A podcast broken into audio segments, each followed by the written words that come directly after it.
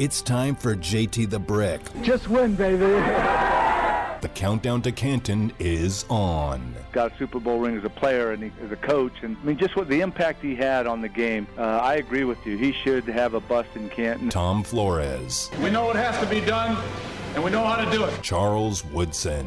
Intercepted by a flying Charles Woodson again! As these Raiders are inducted into the Pro Football Hall of Fame, we honor them on Raider Nation Radio. Silver and black means a lifetime of excitement and joy. Overall, it was a great journey. The countdown to Canton is on. Here's your host, JT the Brick. JT, as we're back here Monday, Raider Nation Radio, 9:20 a.m., and on that beautiful Raiders streaming mobile app. Hope everybody had a great weekend. Busy week here.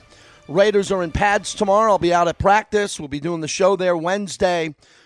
Tuesday night, tomorrow night's the big alumni event at the stadium that I'll be the MC for up at the Torch. Raiders have 150 alumni in town starting today. They'll be here, and Mark Davis will put on an alumni event tomorrow inside Allegiant Stadium, typically done at Napa, where training camp used to be done in the past, but it's great that the alumni are getting treated the way they always do by the Raiders. Five-star at the facility, at practice, the experience they're going to have. So very excited about that. Very quickly, you know how important our partners are here on the radio. That's what pays for everything are our sponsorships.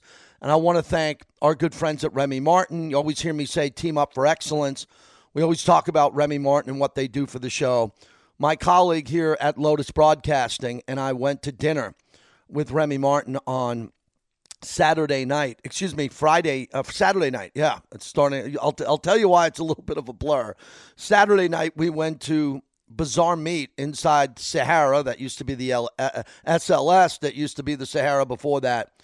Best meal of all time, bar none. I've been in this town since the mid-'90s. I have never experienced anything like that. It's high-end, but on steroids. Never had a presentation like that. The food, the wine, the experience. Now, Bazaar Meat is inside Sahara. If you haven't heard about it, it's the best restaurant in town when they go to that level. There's a lot of great restaurants in town, and we talk them up here on the show, but that is different, next level. So thanks to Remy Martin for that experience, and then they took us to see 2 Chainz at Dre's Nightclub, and we got in there around 11 o'clock at night. And 2 Chainz didn't hit the stage until 2:30 in the morning, which made for a very interesting conversation with my wife Sunday morning about the hall pass that I did not extend to those hours. But we had a lot of fun. It was a good time. Everybody got home safe. Big night there and a lot of fun. So that was my weekend. So I wanted to go to the soccer game. I got 3 tickets to the Gold Cup when the tickets came out because I love international soccer, and I wasn't going to miss out on this, but I had to do my show last night at 8 o'clock, and it was just too close with the timing. I would have had to leave at halftime, and I didn't want to do that. So my sons went with one of my good friends, John O'Donnell, J.O.D., the legendary bartender here in town, and part owner and contributor to all of Michael Morton's great restaurants here, including One Steak. So I drove them. My job was to get them down there. And I know that before we get into the soccer game, that a lot of people were wondering about the ingress, egress, how you're going to get in and out of this place, what a nightmare it could be. It was easy. I left my house at 4 o'clock. I knew where the drop-off zone was. I went down, coming in from Summerlin, I went down Hacienda all the way. And right before Polaris made the right, then circled around and dropped them off right there at the drop-off zone, which was perfect. And I got out of there. Then I got out of there and I went over to Trop to make the left on Trop to come home. And I could see thousands of people walking, driving, trying to get to the stadium. So a quick message, because I was there last year for every game and there was no one there. And I have a parking pass and I pulled up to the place and there were no cars. And when I left at night, I swear to God, I was the last car out of there. Parking was never an issue. Parking's going to be an issue and you know it. So figure it out. The amount of complaining, which is expected because people are going to complain when anything's brand new. There was a lot of that going on last night on social media. A couple of the local news outlets in town were leading with it. And what didn't anybody understand? Either you have a park and pass where you know you're going to park, or you park on the casino corridor, or you take public transit, which they put a lot of time and money into that. And the busing that comes up and down the strip is supposed to be excellent and outstanding. But what I noticed is a lot of people just trying to drive around Allegiant Stadium looking for a place to park. It doesn't work that way. Either you know someone in that industrial area that might let you park at their office or building for free or a discounted price, or you're going to have to pay $100 to park at Crazy Horse 2. How's that going to go over? Or maybe $50 somewhere else. So this is not the town nor the stadium, because the stadium is up against a freeway, and it's in an industrial part of town, and the location is right on the strip, which is an asset. This isn't a place where you pull up and you just start driving around neighborhoods looking for a place to park for $20. That's not it. I grew up that way. Wherever you were, you just found a place to park, and you just drove around and made a left, and then you made another left and a right, and then boom, you park on someone's front lawn for $20. That's not going to work here. You got to know where you're going. So if you're going to Mandalay Bay, the Luxor, the MGM, New York, New York, and you're thinking about walking, it might be farther than you think, but they built that. They have the Hacienda Bridge for you to walk over if you park at Mandalay Bay, and people just got to get used to it. They got to get used to it because it's not that complicated. Either you have a parking pass and you know where you're going, or you have no clue and you're going to be a part of the mass cluster around Allegiant Stadium. It's not like the Oakland Coliseum, which was tremendous because it was a massive parking lot. And obviously you had BART, and you could come in and out on BART if you wanted to park, say, 2 miles away and take BART. It's not Oakland. It's a lot better, this stadium, than the Coliseum. I'm not saying the parking lot experience is going to be better, because I love the Oakland experience. There's nothing better than a tailgate at the Coliseum. Fantastic. This is going to be different. And then people leave time to get into the game. These are the first time ever that these ticket scanners and the people that are working there have ever worked a game with fans. They've worked Garth Brooks, and now they've worked this soccer game. So, again, there's a lot of background noise, a lot of people complaining. It'll all be worked out. It'll be fixed. And we all are honest on this show. It's going to be tough in the beginning. Plan accordingly, leave early, know where you're parking, and put a plan together. And then when my sons were done with the game, they stayed out and they went out to dinner, and they stayed on the strip for about an hour or so until it calmed down, and they took an Uber home. And that worked out fine. So, again, let's not complain. We have the Jewel Stadium in this country. It's not in Inglewood. Okay, Inglewood is where SoFi Stadium is. Have you ever been to Inglewood? I have. Okay, it's not the Strip corridor. It's not walking distance from Mandalay Bay. It's bleeping Inglewood, where you can park in a really, really rough part of town for $20 and walk there. Even though you're walking to a palace in a new stadium, tell me what the experience is like in Inglewood compared to Las Vegas. So I'd rather be here, and I think this stadium looked incredible on television, man. It looked great. And everybody who waited along until extra time after that game, I mean, the quality of play was not very good. I mean, these are not world-class elite soccer players by any means compared to the greatest soccer players around the world. But here's the goal that came on a set piece, which was a beautiful pass into the box and a finish that gave the United States the win. 117th minute, Acosta hooks it into the traffic, a free header, and it's a goal! The United States has scored! Miles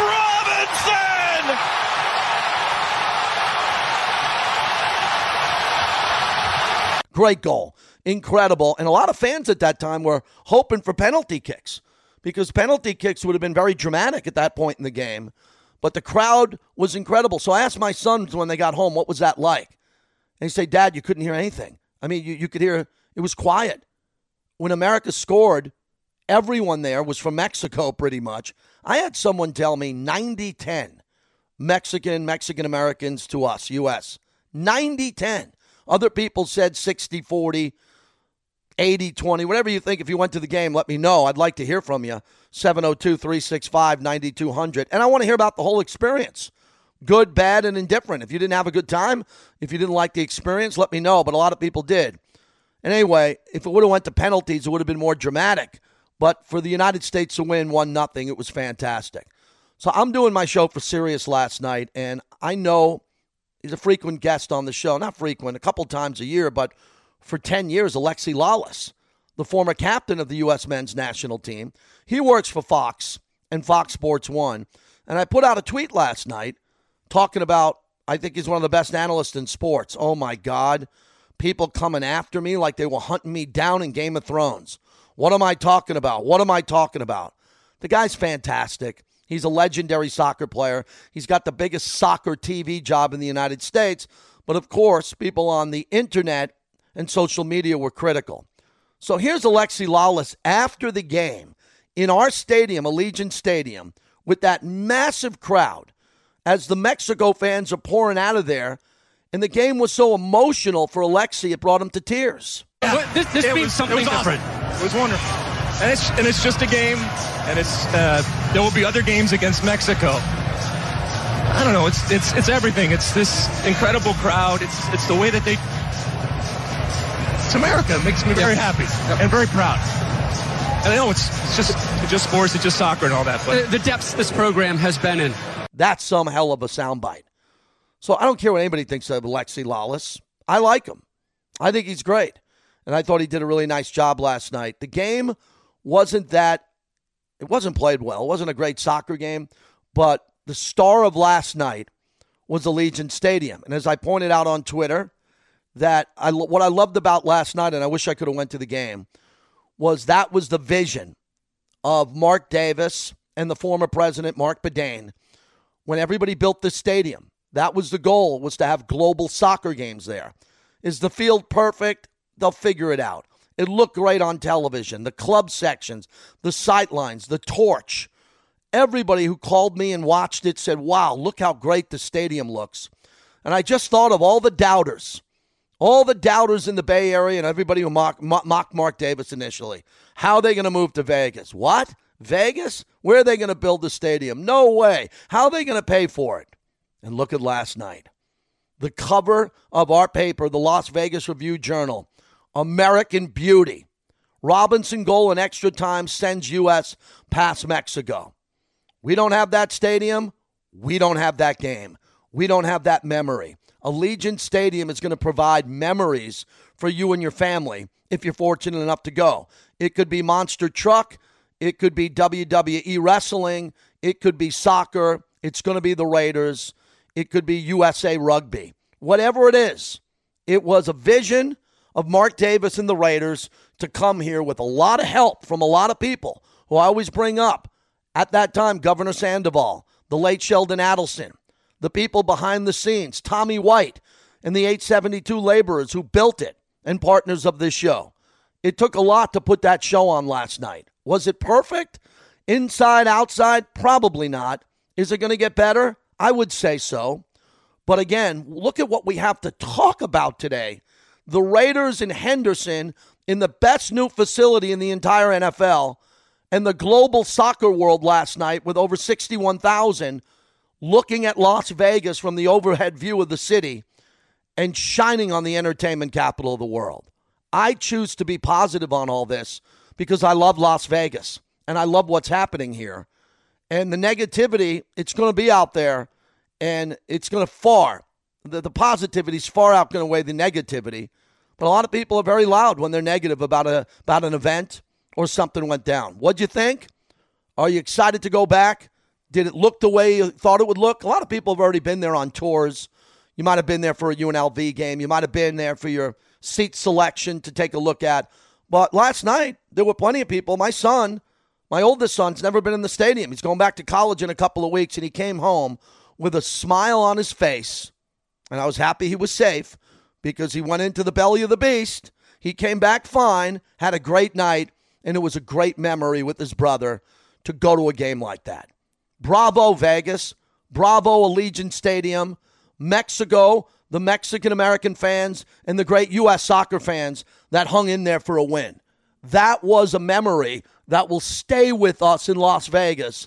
Another front page of the sports page that I pulled aside and will save because it's great to be here with all the excitement that is brewing. Thanks again to Remy Martin for an unbelievable Saturday night, from Bazaar Meat to Dre's Nightclub to 2 Chainz. What a great partner. Team up for excellence with the Remy Martin experience. They're the best. Can't thank them enough. as we continue. Let's keep it going. Raider Nation Radio out at practice tomorrow, where the pads are going to be popping. About time on Raider Nation, 9:20 a.m.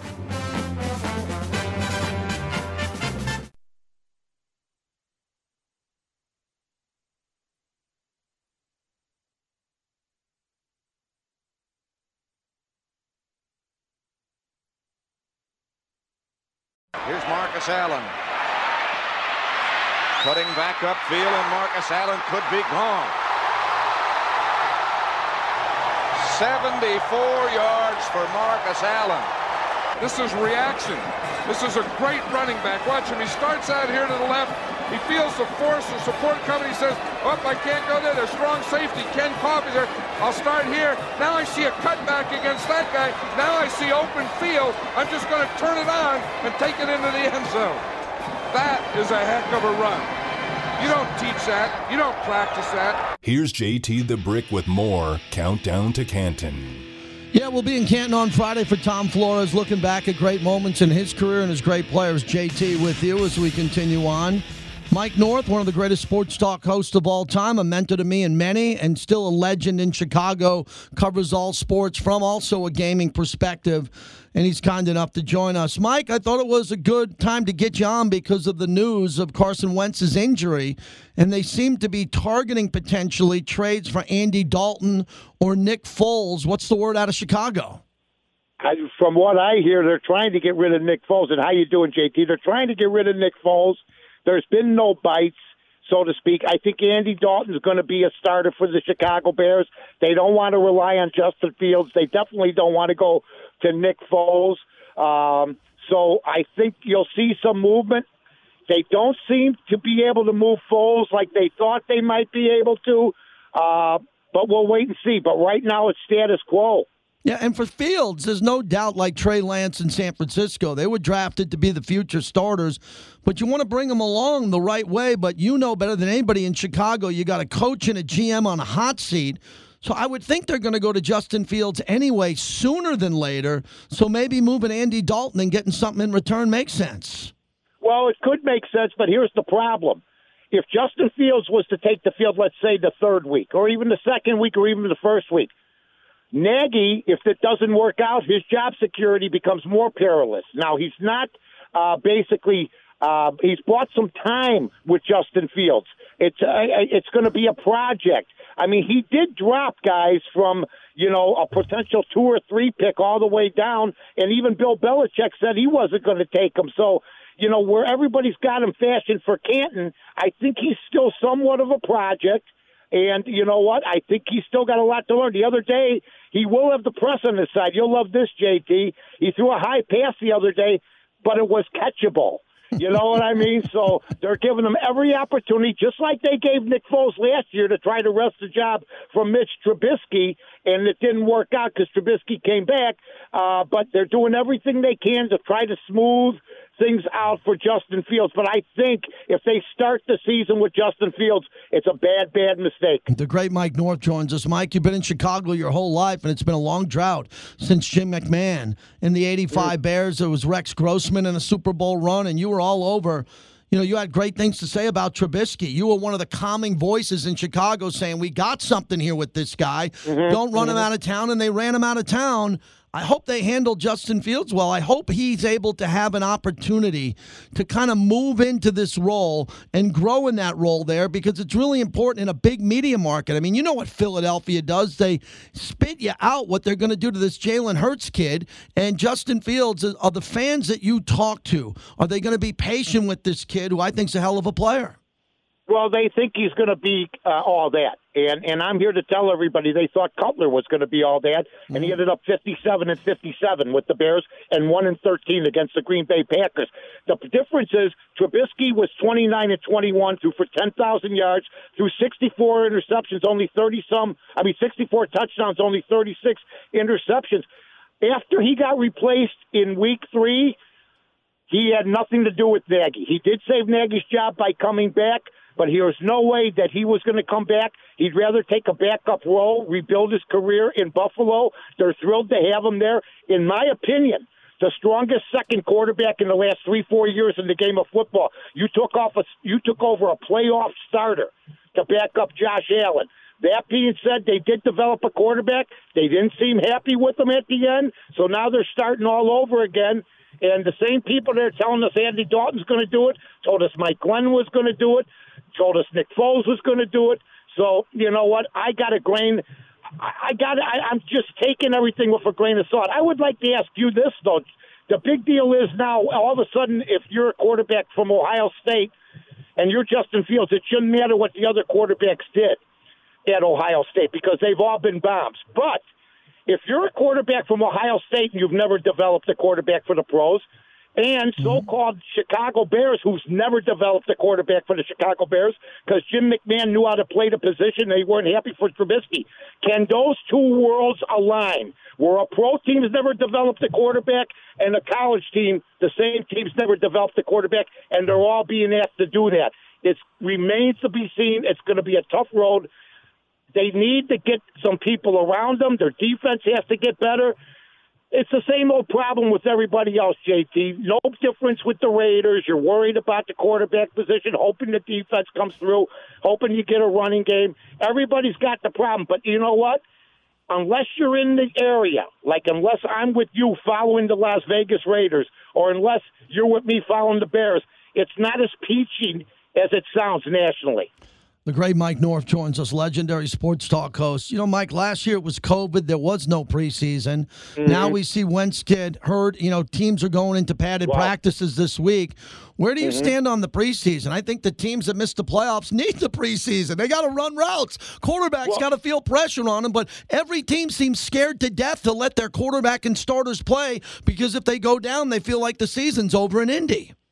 The biggest mistake Matt Nagy's made, and he admitted it the other day, was not playing the starters in year two of the deal. It set back Tariq Cohen, set back Trubisky, set back everybody. He also said that after 3 years as a head coach, the practices will be harder. So there's a change of philosophy with him. I don't know about everybody else. I know that when you sit out, I've always said this, you know, if you have a championship title fight, you spar for 6 to 8 weeks, maybe 3 months. You do road work.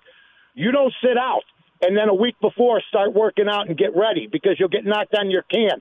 I think it's a disservice to the growth of your football team if you don't play your starters in preseason. I've been following the game and covering the game for over 60 years, and I've never seen such ridiculousness in my life. You have to practice to get better for the most part. How good is Mike North as we continue? Mike, very interesting to me with baseball. They're in Chicago, getting rid of Baez. Chris Bryant goes to the Giants, and then, you know, clearly, you look at the moves that this team make. Rizzo to my Yankees. There's no way to spin it. This team recently won a World Series. The Nationals recently won a World Series, and they just cave, and the fans get screwed. I know you have to rebuild. If you have no chance to win, sell.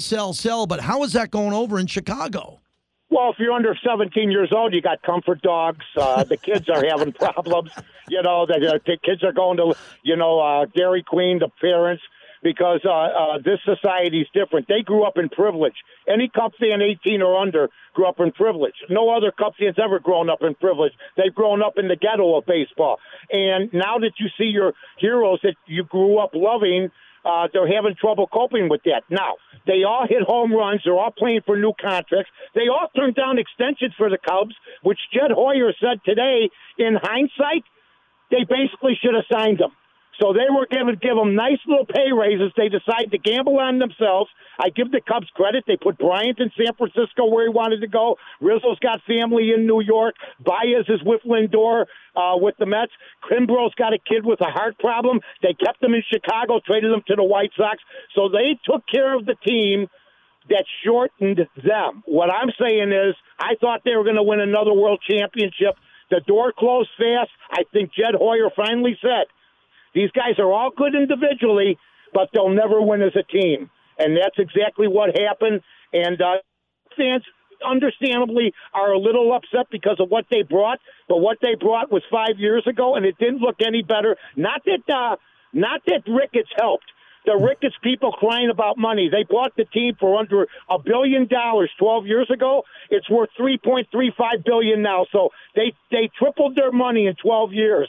They could have stuck with you, Darvish. They didn't. They could have stuck with Schwarber. They didn't. They could have signed Nick Castellanos, who was making $550 when he was playing for him. Long-term an all-star. Same with Schwarber. They let go of Lester. So the whole thing's been a debacle. They're going to start over. They got some pieces, but it's going to be a while. And, Mike, as we wrap it up, we had soccer in Vegas with Mexico and the United States, and there's people giving out gambling advice. They don't even know that if a game, man, United States won, but they did in extra time. The people didn't know how to give out advice on gambling, and they got the bet wrong, and the fact that, no, the United States didn't win in regulation. I'm watching all these blue checkmark people trying to give out gambling advice. Can't these people sit out a soccer game? No one says because you work for a gaming company or you're a radio host or you're supposed to be involved in gambling, that you got to give out gambling advice on every sporting event. You don't do it. You're a specialist. You know when you're ready, you fire on a game and you give it to your customers here. I'm sitting here last night watching the internet blow up because people are giving out gambling advice on soccer and they don't know anything about it. I don't know anything about it. I've never given out gambling advice. I did bet France against the U.S. getting 12.5 in basketball. I won't bet tennis. I don't do anything that I'm not good at. I do the four major sports, do maybe some proposition bets, but that's how I was raised. That's how I make my money. I do not believe. I mean, I see anchors on TV, who never picked a game in their life, can't pick their nose giving out advice. So I think you got to be careful. I think there's some good programs out there, a couple good TV shows out there you can watch. As far as in Chicago, you got The Odds Couple with me and Carmen DeFalco. But really, I've been in the game for a long, long time. I had a show on small-time radio 1989 called the NFL Handicap Show where I handicapped football on small-time radio before podcast. I never knew it would take 30 years. I was way ahead of my time. My God, I took this long. And now that you think about it, JT, isn't it ridiculous it took this long? Yeah. Isn't it? I mean, stop and think about it. And by the way, I was listening to your Raiders stuff. I am so happy for you. You were a diehard. I've known you. And what does the luck of JT the Brick happen? He's doing radio in Las Vegas, and who lands in his hometown? The Las Vegas Raiders. And then I see you at one of the nicest hotels on Twitter. Check them out on Twitter, folks. The M Resort, which is me and BB's favorite place to go. We go by to the ice cream place. We hang out there, and that's the official headquarters, I understand, of the Raiders. You couldn't ask for a better place. You're the best. We'll see you out here soon. Where can everybody get your picks? Tell us about where they can find you on social media. All right, I got a Friday and Saturday show on ESPN 1000 in Chicago called The Odds Couple, Carmen DeFalco. Monday through Friday on Wednesday, 11 to 11:20, the best 20 minutes in all Pick'em, which is on Twitter at northtonorth.com. And I also do Bears Bar Room on Thursday. So I keep busy, but I do what I want to do, and I'm having a great time. Once a month on this show, it's a lock because you're just too good and you're such a good friend. Thank you, Mike. Best to BB. I'll talk to you soon. I love you, buddy. Take care of your family, too. You got it. You got it. There he is, Mike North, the legend, the first ever sports radio host to make $1 million. No, not Mike and the Mad Dog, him. He was the guy who did it first and was selling hot dogs. He was selling hot dogs at the Bears game. Someone heard him talking. It's an incredible story.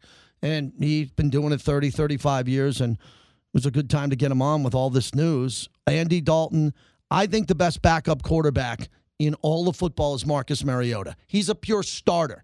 Mariota was a great player in this league. Then they went in a different direction. He's young. The Raiders pick him up. He's a backup to Carr, which is fair. He's not as good as Carr, but he's the best backup in the league. I'd much rather have Marcus Mariota than Nick Foles. Nick Foles won a Super Bowl. Okay? Give him credit for that. But I'm not a big fan of Andy Dalton. I think they could manage the game At least Mariota can run and tuck and run for 30 yards and get out of bounds and make all the throws. So it's going to be very interesting to see what happens here and how this plays out for Indy. There's no chance in hell Indy can win with these backup quarterbacks. They have no chance. So they're going to have to make a big decision coming up here. Do they go down the road of trading for a quarterback, which I think they need to, or do they wait to see if Carson Wentz comes back? It says 5 to 12 weeks. What happens if it's 12 weeks? You're going to tell the offensive linemen? You're going to tell the offensive linemen who are sitting there? on Indy and Leonard and the good players they have on defense and say, hey, take the year off. We're going to tank and wait for Wentz next year? No, you've got to go out and make the move and trade for a quarterback. That's why teams have good backup quarterbacks, because they leave those quarterbacks there for you to trade with them. That is a real big decision going on tonight in the NFL. If you want to jump in with me on this, let me know at JT the Brick. I'm on Twitter and on Facebook. Look at our Facebook page at JT the Brick and find out what we're doing there. All right. When we come back, NBA free agency opens up here really quick. We'll get into that. We got a conversation coming up with a really good guest from the LA Times that I'm looking forward to talking to, because NBA free agency is big. Brad Turner's going to jump in from the LA Times, and we'll get you ready for Raiders padded practice coming up tomorrow and what it means. Who's got to pop in pads? Who's got to play well? A lot of guys, in my opinion. The offensive line and the defensive secondary, that will be the priority of the entire preseason right here on the flagship. Raider Nation Radio, 920 AM.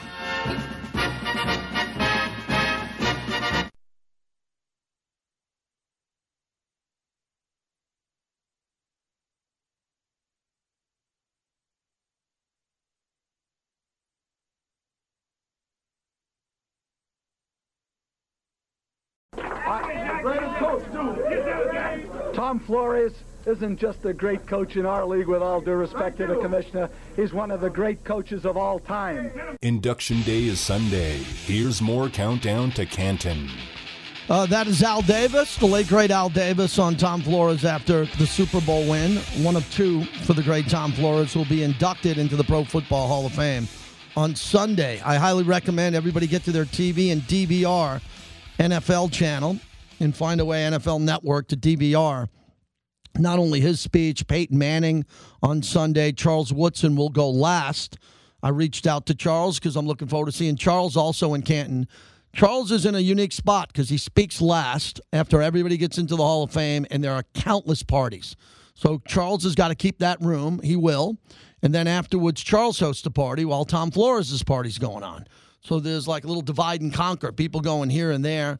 I'm interested to see who brings the most fans there. It will probably, well, Pittsburgh is playing Dallas. So Dallas has got Drew Pearson and Jimmy Johnson going in. Pittsburgh's got Bill Cowher, Faneca going in. So there's a lot of fans who want to come back and see their guy get in. But Peyton Manning's the biggest name. Peyton Manning's getting into the Hall of Fame. And Charles is a phenomenal player, too. And Charles got a lot of fans. Charles can draw fans not only from Oakland, but fans from Green Bay, but most importantly, Michigan.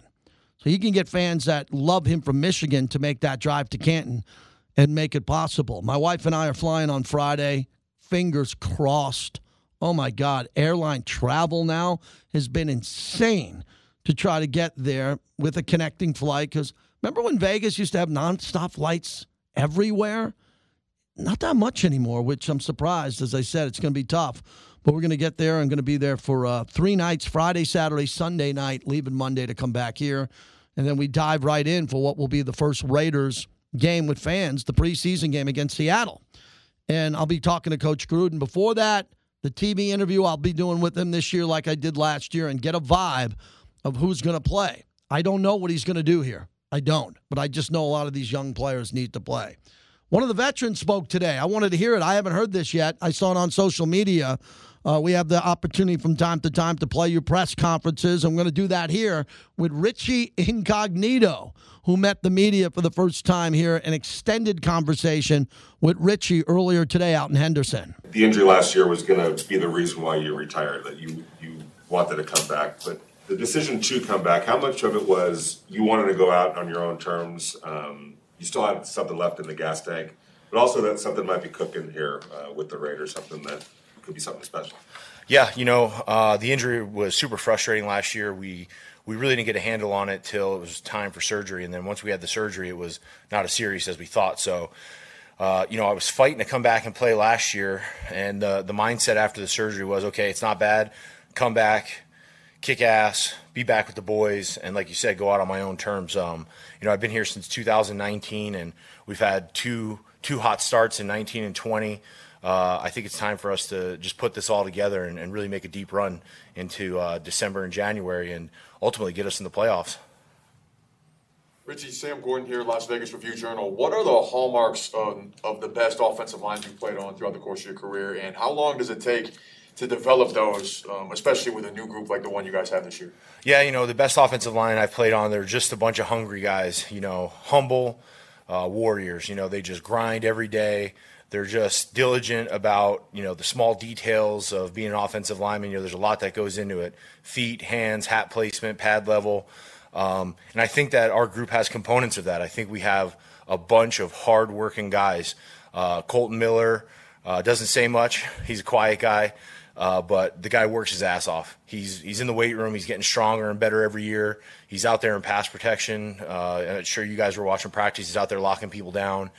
You got me. I'm just an old school grinder. I bring it every day, bring the energy, keep the guys going, keep them focused. Andre's a young guy, and he's an extremely intelligent guy, incredibly hard worker, great athlete.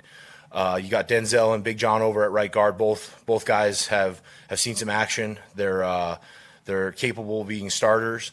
But again, at their core, they're hardworking guys. And then we got Leatherwood, and he's a very polished rookie. You know, he came from the University of Alabama with a lot of success, and they did a good job with him down there.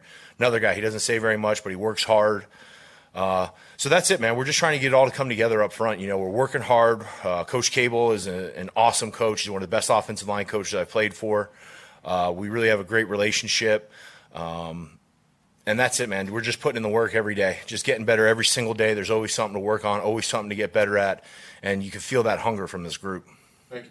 Do you notice any generational gap between you and some of the younger players, or as offensive linemen, you guys kind of speak your own language and do your own thing? Do you sense anything? Yeah. I think the biggest generational gap is the music. The music these guys listen to is terrible. It's all the same. I mean, it's nauseating. I'm a single guy, so I get where they're coming from. You know, I don't have a wife, I don't have a kid, so I hang with the boys, me, Andre, Colton, all the guys on the line. So there's not too much of a big gap. You know, the biggest thing I see is just this will be a broad generalization. I'm not talking about anybody in particular, but you know, not a lot of the guys that come in get it, you know, about the grind, about the hunger, about, you know, when I came in, it was be quiet, get in the weight room, earn your reps, earn your spot.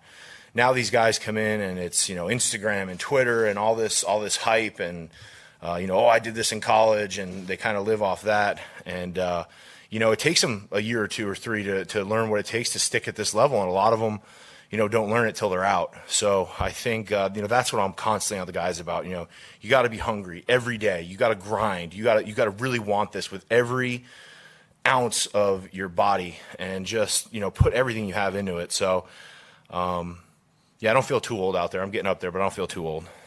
When Gabe and Rodney, when the team moved on from them, did Tom and John kind of reach out to you and say, hey, we're going to need you? Yeah.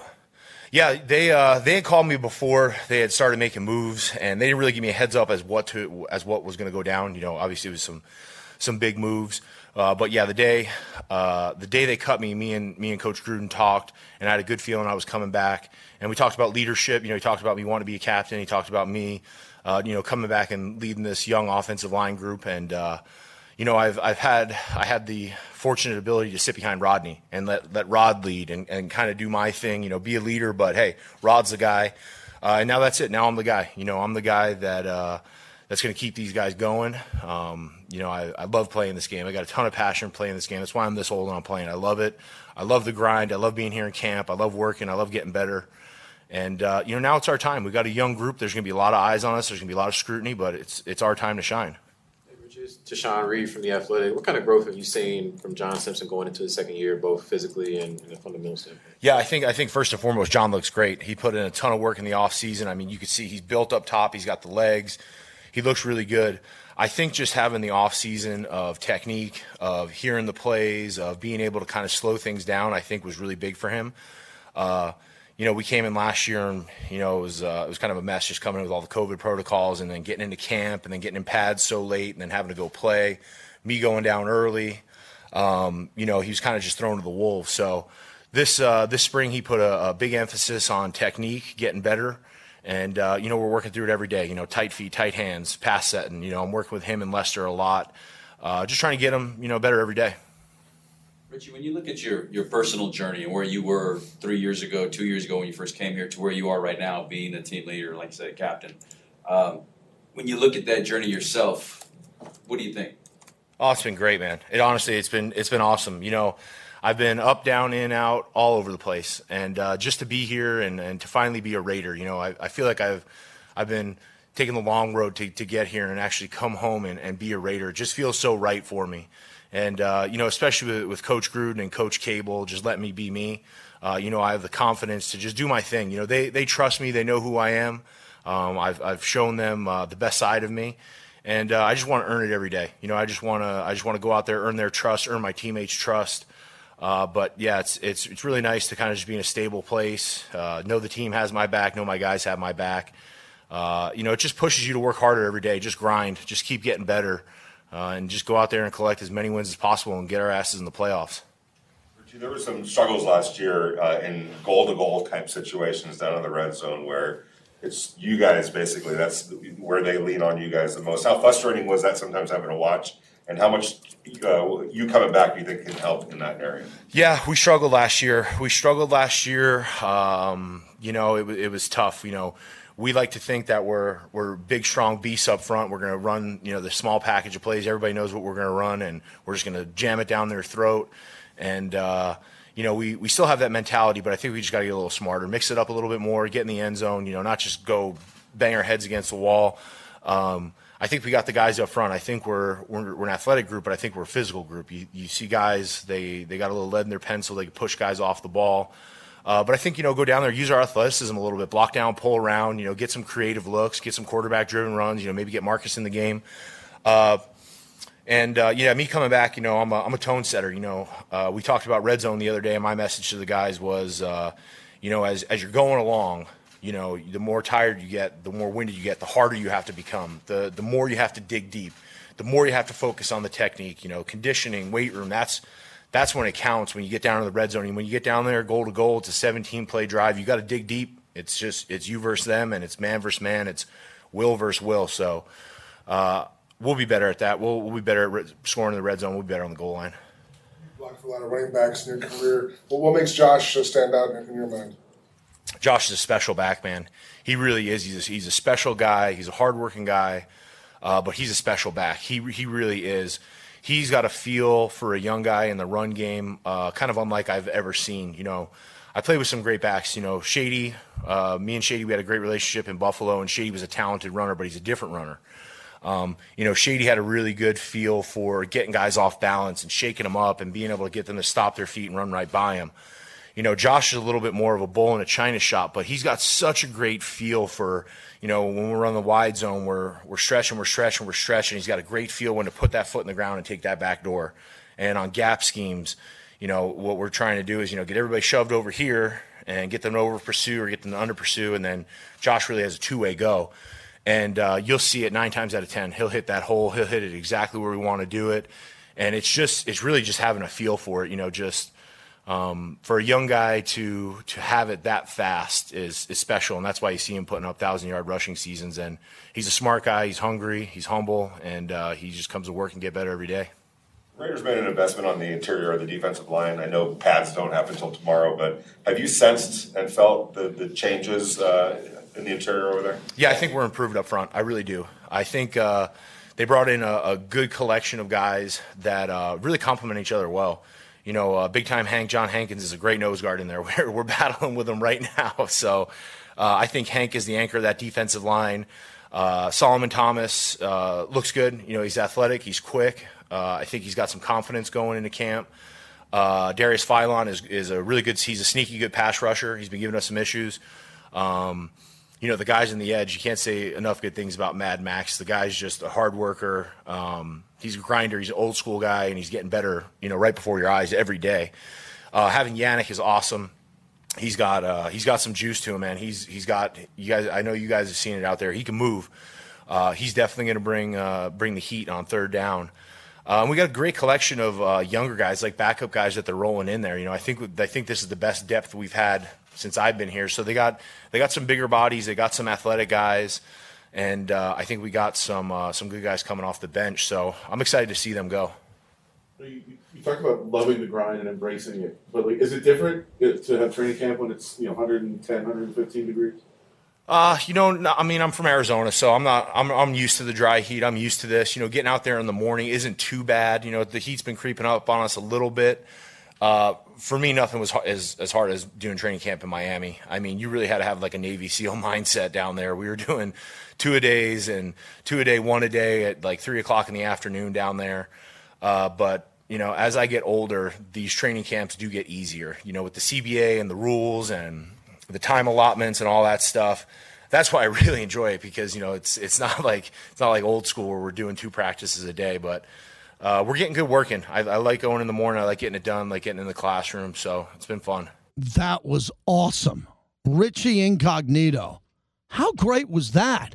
Bobby and I were just sitting here listening. We wanted to take a portion of it, like, let it go. Now, it was like a radio show. He was fantastic. I mean, you seriously think about what Richie's going to do next in broadcasting. The way he speaks, he covered everything. He went from position to position, gave us so much information on the defensive line. Hankins anchoring it and giving him problems. Solomon Thomas, Yannick Ngakoue, what he talked about with Josh Jacobs. That's good information. Vinny Bonsignor asked a lot of those questions. You'll hear Vinny coming up at 4 o'clock today. But Richie Incognito, no doubt, is the leader. He's the leader of that offensive line. He's got to stay healthy. He's got to play. He says everything right, and he's a hell of a player, but he's got to be available. And look, he can't control these fluke injuries. He can't.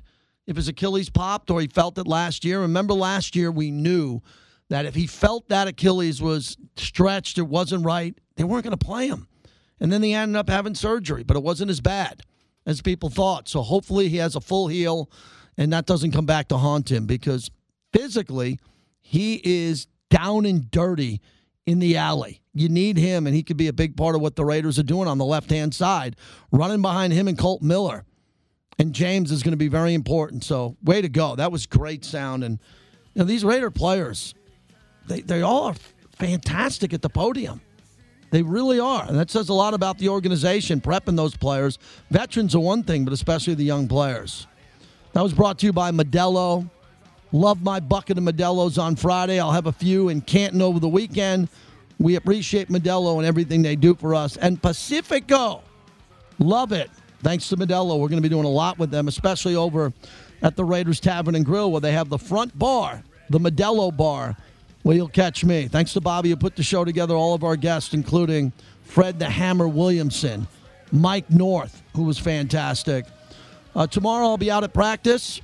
It's padded practice. There should be some great information coming out of there, some social media at JT the Brick. Have a great day, everybody. Keep it here to Raider Nation Radio.